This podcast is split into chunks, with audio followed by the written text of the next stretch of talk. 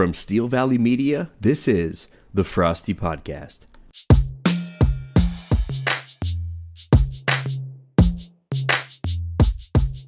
Hello, listeners, and welcome to the first installment of the Frosty Podcast. I'm your host, Derek Frost. This is a new show devoted to our fantasy football league. We've been talking about it for years, we're finally doing it.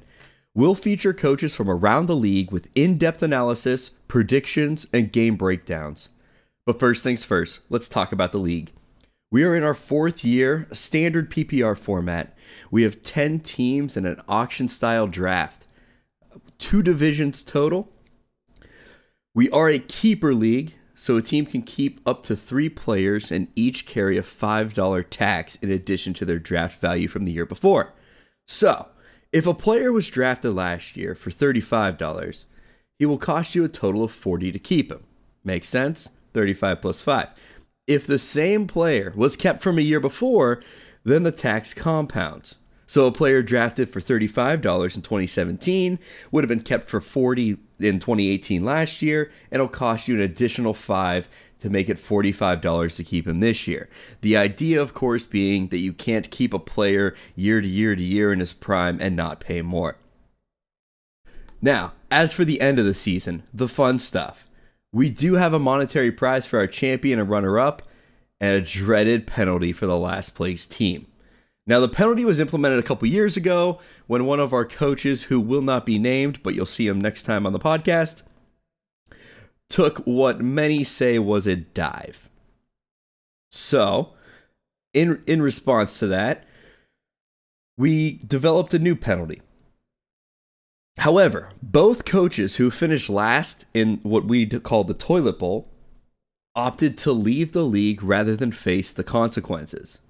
The penalty is taking the ACT. Now, other leagues have also adopted this penalty, the idea being that the losing coach gives up half of a Saturday to sit amongst a bunch of high school kids and take a standardized test over material they haven't seen in 10 plus years.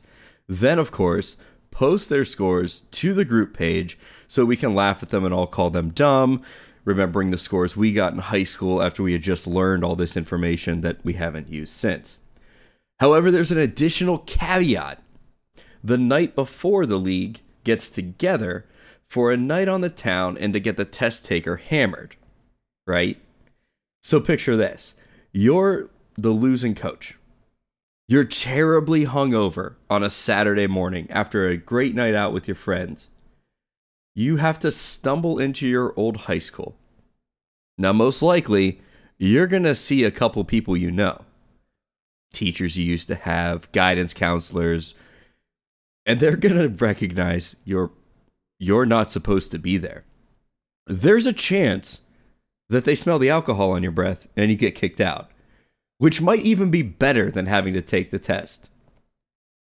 However, if you do make it into the room, you sit there feeling like you're going to throw up and feeling like a complete dummy all while reflecting on how terrible your fantasy football choices were and landed you in this situation. Sounds like a great time for all but one, right? However, neither coach has taken the test, which brings us to the question is the penalty too severe? Because if you have a penalty that coaches would rather leave the league than to suffer, do we need to take an inside look at what we're doing here? So, this is a question we will explore over the next few weeks leading up to the draft uh, as we talk to the various coaches throughout the league on what their take is of this penalty. And certainly, if we have a new penalty in the meantime, I'll be reporting it right here. But enough about the losers. I'll tell you this America loves dynasties. If you think we don't, think of this.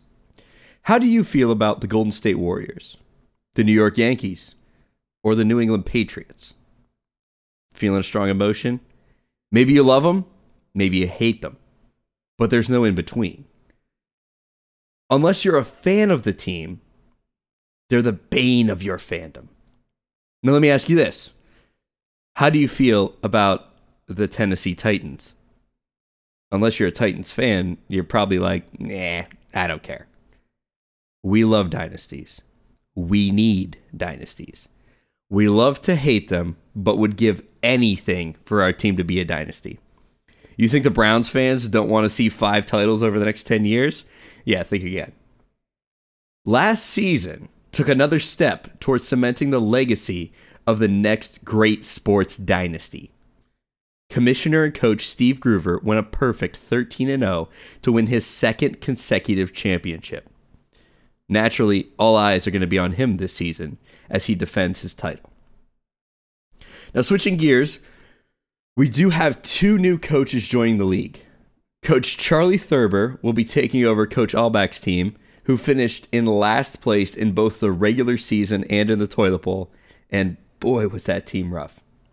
And Coach Vince Provenzali, who will take over my old team, who was in the playoff hunt for most of the season.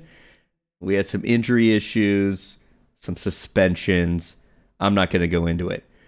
But the team tailed off towards the end, missed the playoffs, um, but wasn't in the last of the toilet bowl. So both coaches certainly have their work cut out for them, but I would say Coach Thurber definitely got the short end of that stick. Looking at his roster, I don't even know who would be worth keeping. I mean, only three players are in the top 10 of their positions. And assuming that Coach Thurber isn't going to pull a Tyler Kerr and keep kicker Stephen Gostkowski, you're left with Mike Evans, the ninth best receiver, who was drafted for $40 last year, which makes him a $45 keeper. Or Stefon Diggs, who's a 10th best receiver, drafted for $27 last year, which is a little bit more his value, but would cost you 32 this year. And according to ESPN, that's right about at market value. Meaning that in the draft, you may pay less than 32. Now, Mike Evans is the top target for Tampa, but Jameis is streaky. So, Mike Evans is worth maybe 30, certainly not 45. I can't imagine Coach Thurber keeps him. Now, Stefon Diggs is an interesting option and not a bad player. But who's going to be throwing him the ball, right? Marcus Mariota, who struggled, or Ryan Tannehill, who's mediocre at best. I mean, either way, I can't imagine Diggs lighting up the scoreboard with a quarterback battle that may last well into the season. I mean, my advice to Coach Thurber start over. That's what that's what coach did last year, right? No keepers, just start over, fresh start. You start building towards the future. Now, in a three keeper league, you are looking to the future, right? Because a large portion of your roster can be kept. Now, with the penalty, you just need to make sure that you build enough to stay out of last place. So use your whole $200 budget, get out there, outbid the competition, and start to build around some star power. Now, this was just a sampling of what this podcast is going to be about. For those of you who have podcasted before, you make a pilot episode and it takes a little while to get out there on the platforms. So I just want to put this first episode out there. Uh, going forward, we're going to bring in some coaches who are going to be talking about their draft strategy, maybe reflecting a little bit on last year. Um, and next time, right here on on the Frosty Podcast, Commissioner and Coach Steve Groover will be joining us to talk about his strategy going into the into the draft, what he thinks are the keys to a three-peat, and we will be discussing that last place penalty. Does it need to be changed? So thanks for listening. We'll see you next time, and until then, I'm your host, Derek Frost.